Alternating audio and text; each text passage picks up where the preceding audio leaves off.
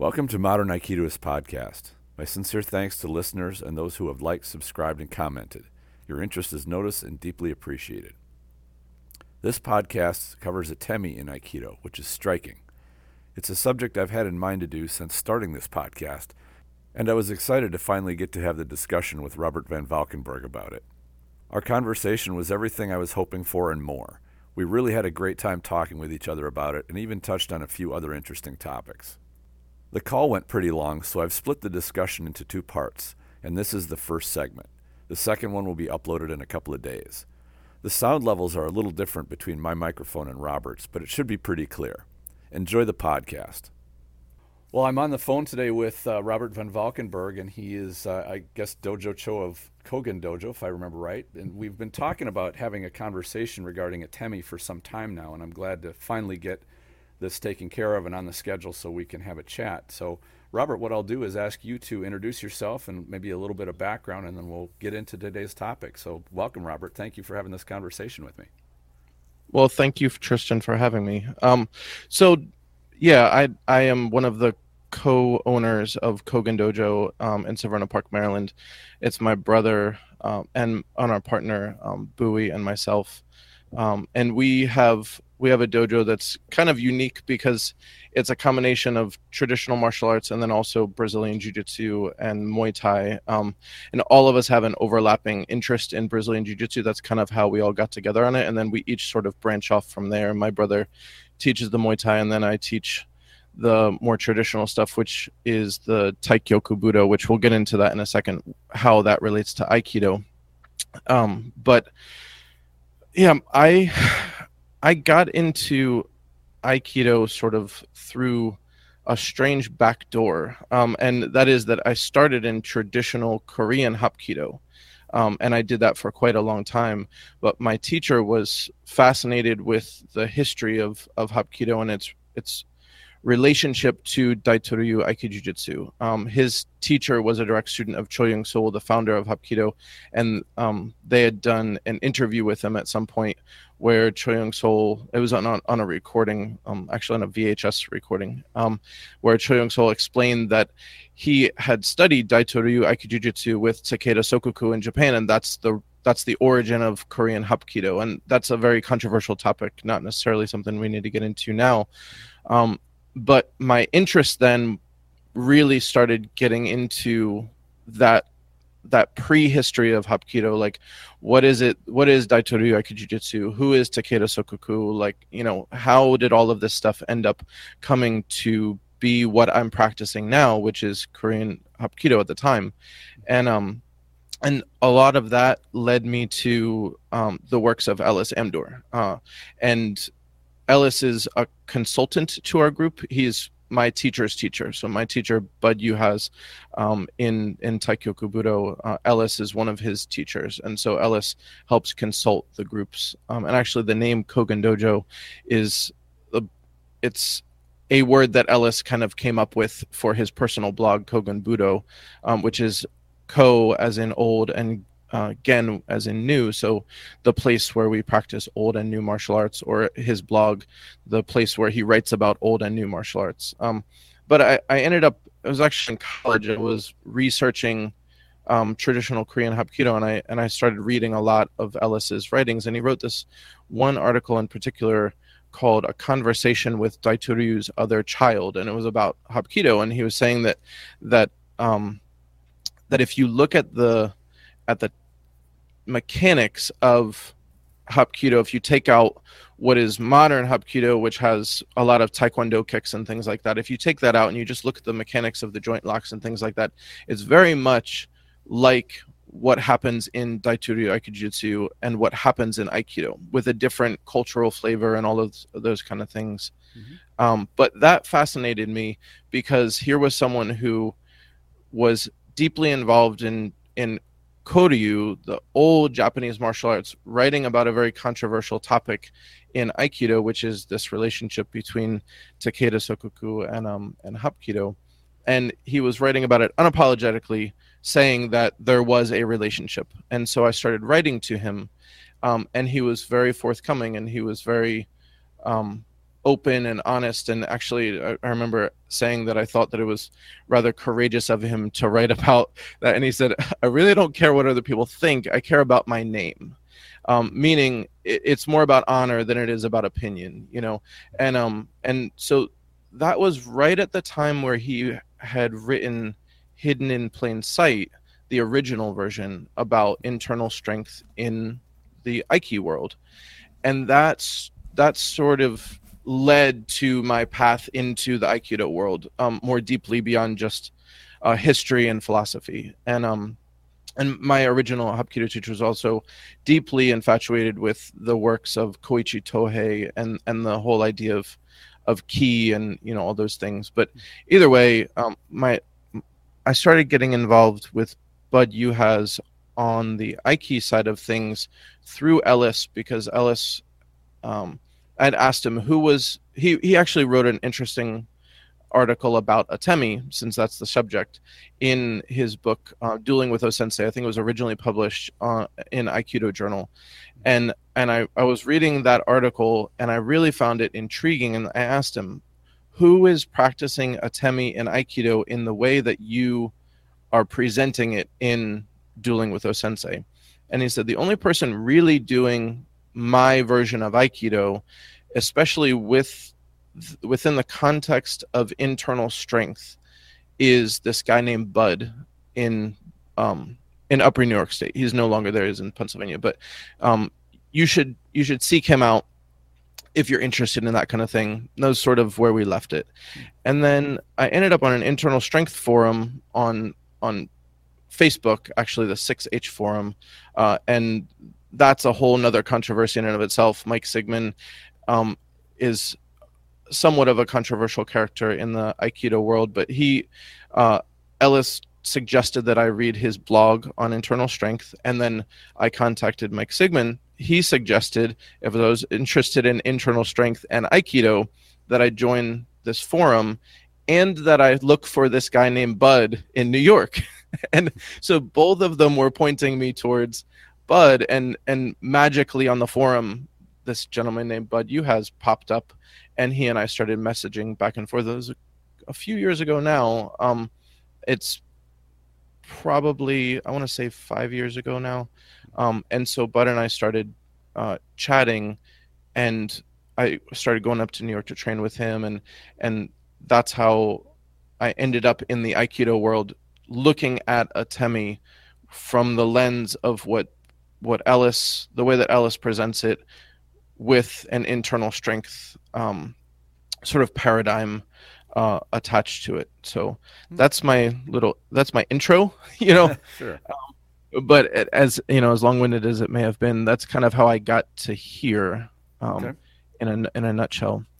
Yeah, you know, a, a few years ago, I wound up kind of in a in a I guess a similar interest with a similar interest of noticing that Aikido had a lot of spends we spend a lot of time training on locks and throws and and not very much on strikes. And and as I looked into it more and came across the quote that I'm sure you have and because we talked a little about this before the show of yep. aikido is 90% atemi or aikido is 95% atemi or 99% atemi or 75% atemi and I said okay I want to get to the bottom of this. And I did a bunch of homework trying to find okay where was the first quote? Where was this originally stated or written what was the original because it seems like with the telephone game whenever something gets repeated it gets distorted a little bit. And then of course you hear it again and it's distorted again from that second distortion. And then it kind of just goes. And who said it? Because I, I, I remember reading that it was in Shioda's book. He made a reference to it. And I think he referenced 75% or 70% and that he said that that's what O-Sensei said, and then there's a source that O-Sensei said it was 90%, and then there was another reference that he said 99%. I'm like, okay. I just, after about three months of trying to find what was the original source, it just seemed like there really wasn't one firm, definitive, what is the percentage. And the conclusion I came to, and, and maybe you could share what your conclusion was as well, is it really doesn't matter what the number is it's just the fact that atemi is a major factor in aikido. It it's not just yeah. half; it's more, much more than half. So, what are your thoughts well, on that? Yeah, that's. I think that's how we ended up having this conversation. I, I was listening to um, some of your podcasts, and I think I commented on um, on a Facebook post or something, and we we started discussing this. That regardless of the percentage, it if if all of these people are telling the truth, um, then then what Osensei said was that Aikido is mostly atemi, right? But in the Aikido that we see that we practice, it's typically no atemi. You know, right. now that begs the question: What does he mean by atemi? Right? If it's mm-hmm. mostly atemi, does that mean it's mostly punching and kicking? Well, I think we can all agree that that's probably not the case because when you watch Osensei do Aikido, he's not punching and kicking as most of what he's doing. Um, there are some, you know, old photos and things like that where he's presenting like um, striking and things like that to initiate a technique. And there's a, there's a video where I've seen him actually do from kneeling a knee strike to the midsection of somebody before doing a technique. Mm-hmm. And if you look at Daitoryu Aikido Jiu-Jitsu, um, you can see different strikes that that are in um, Daitoryu low kicks, some um, some different hand strikes and things like that.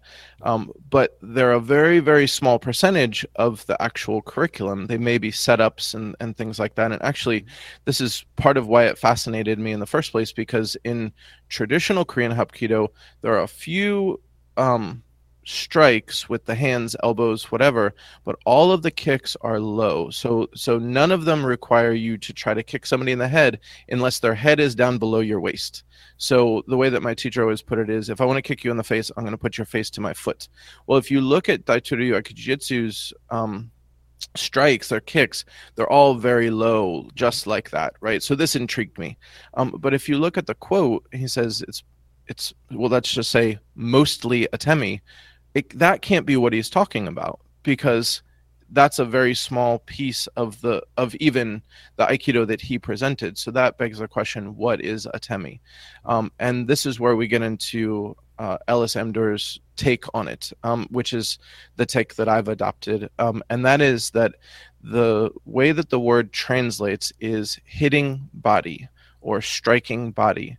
That doesn't mean that i am hitting you that I'm hitting your body. It means that my body is a striking implement. Mm-hmm. Um, not just punches, not just kicks, but any place that I can make contact with you with my body is uh, a vessel for hitting you, right? Mm-hmm. Now, that doesn't sound like Aikido, right? Mm-hmm. Unless you consider the fact that, like, when you, uh, there's a quote that I've heard uh, from one of Osensei's students. Um, this was third hand, but I believe the source, but that, that somebody asked one of his students, why do you move the way that you do when O Sensei does techniques to you? Like, why do you move out of the way the way that you do? Why do you mm-hmm. sort of, you know, work at his will the way that you do? And, and the person said, because every time he touches us, it hurts.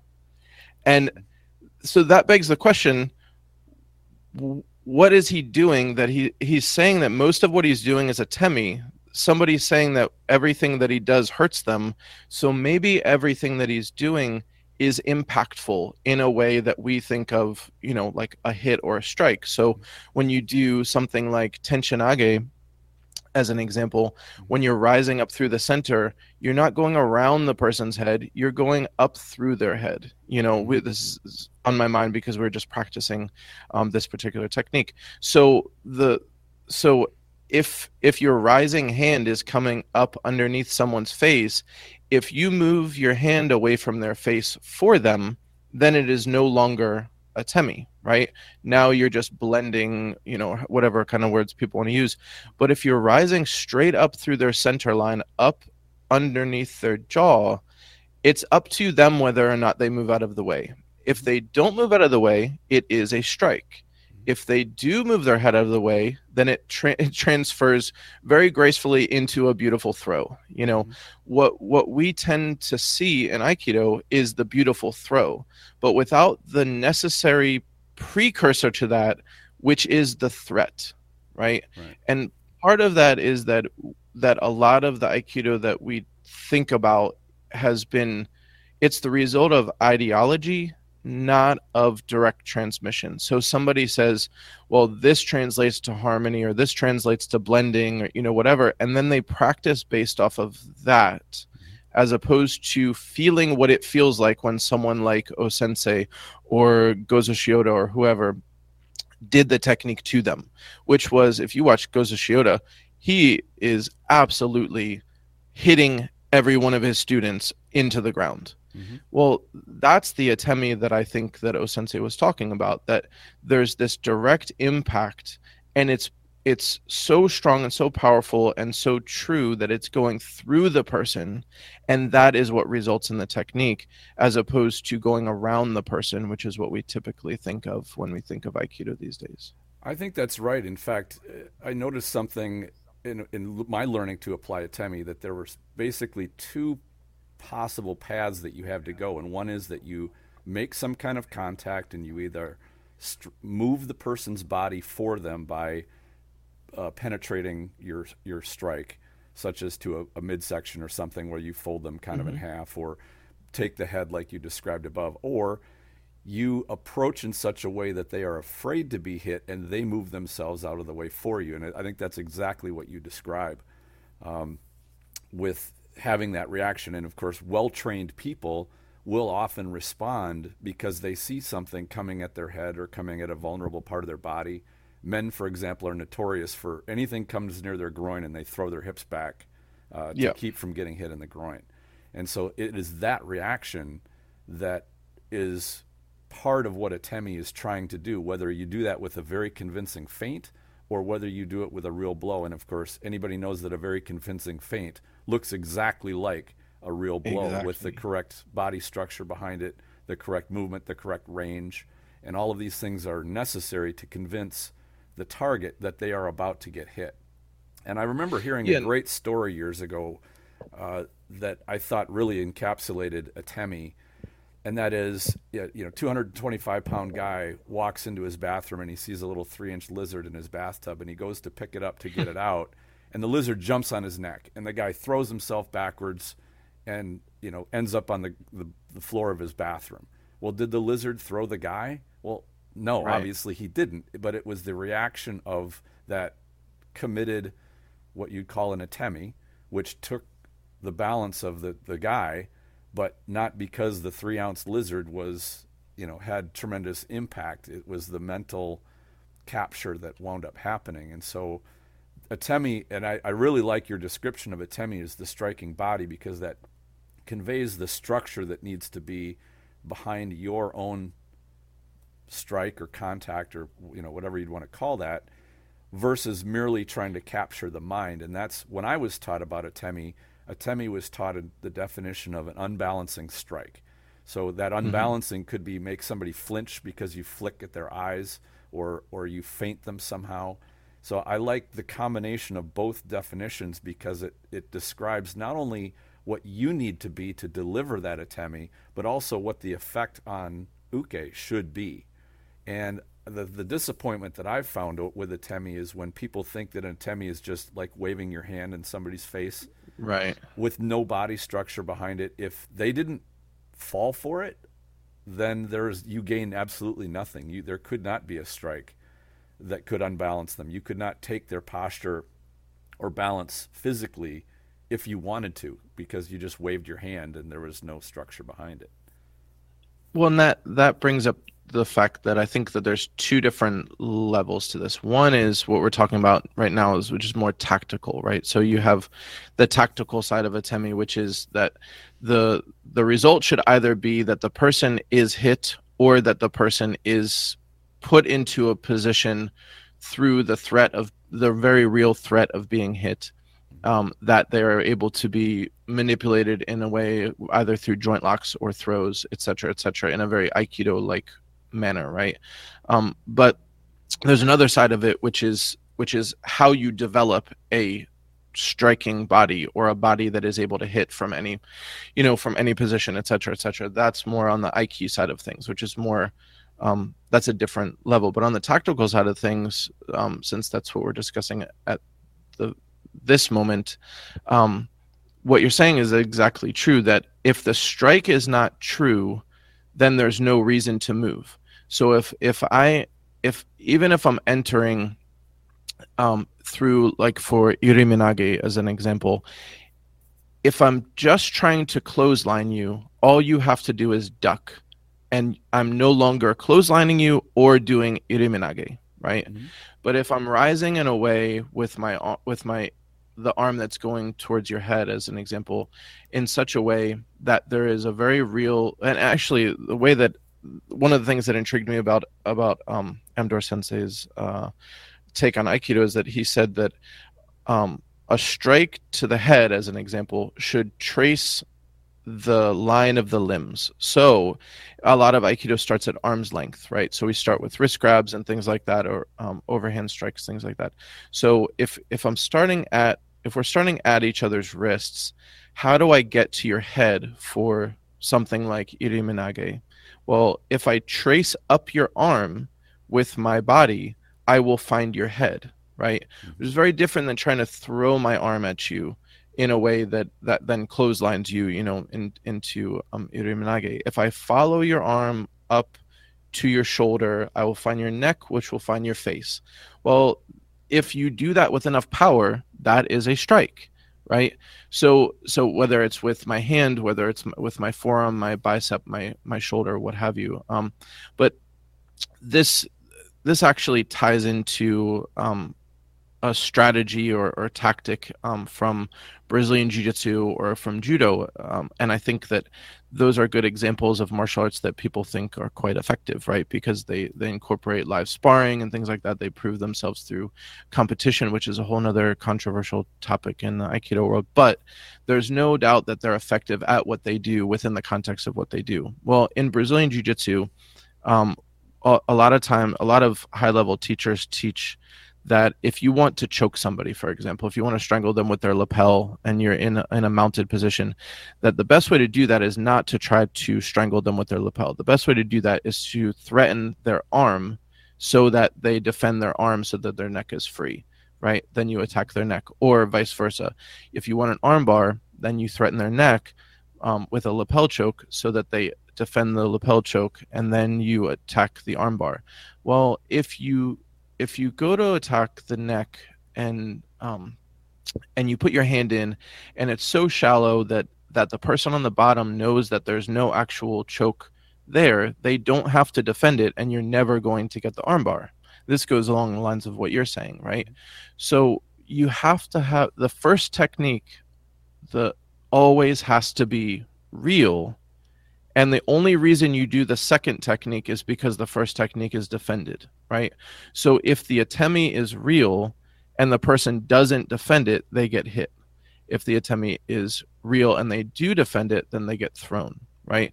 Just like if the if the threat to the neck is real and they don't defend it, they get choked. If the if the threat to the neck is real, they do defend it, then they get armbarred or they get they you know you try to armbar then they defend that and then you have to do something else so on and so forth. So a lot of um a lot of what atemi helps to present is a more fluid approach between techniques so that you're overlapping more than one technique at a time into a waza right? So um, you're not just doing you grab i throw you grab i throw. It's a very one-sided um, way of training how to fight or how to you know however you want to look at at the reason that you're training personal development. It's just not the way relationships work.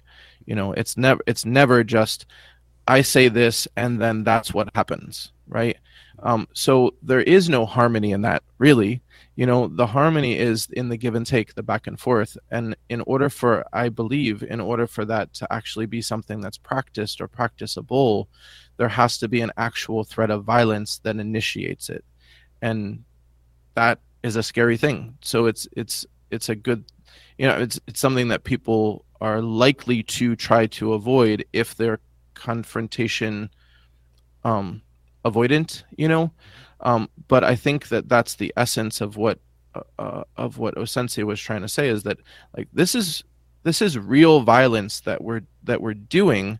It just happens to be that the end result is not injurious to someone you know there's a difference between being able to be effective in a way that is very painful and injuring people. We shouldn't be injuring people. That's not going to make anybody stronger. It doesn't make anybody better. A broken leg doesn't a broken leg isn't better than a not broken leg, you know. Mm-hmm. Um, and so we should be practicing in a way that has th- that the person who is on the receiving side of it has to respond to a real attack. Um, because that's where the lesson is. Um, if you're not responding to a real attack, what happens when there is a real attack? You know, so how can you be non? How can you deal with violence in a non-violent way if you never actually face violence? Um, and I think that that's all sort of within this this concept of atemi.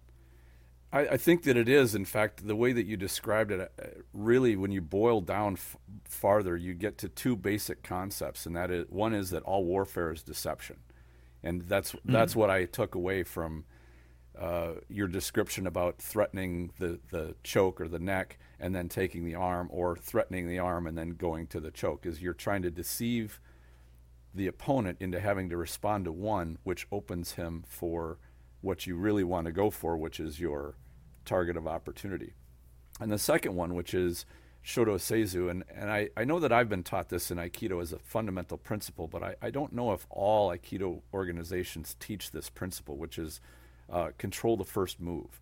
And I, I view mm. this as like any chess player would say, I want to move in su- my pieces in such a way that you have to respond to me. Therefore, I'm in control of what is going on on the board. And if you're, uh, you, you could say it's the fundamental of action beats reaction.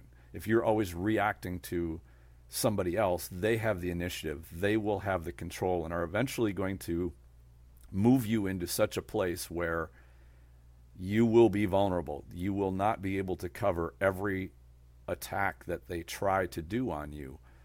And I think from the real violence standpoint, if you're walking down the sidewalk and two people walk up to you, maybe they have the intent of taking your wallet, but they're walking up to you is the first move. If you yeah. allow them to have that and then get position around you, now that's the second move. And I think a lot of people who view, oh, I'm going to take up martial arts or self defense so that I can protect myself from getting mugged, and they are thinking in terms of, well, I'm just going to respond correctly to the first punch, or when I get grabbed, or when I get somebody wraps their arm around my neck and I get choked, and they think in terms of, okay, well, what technique would I use?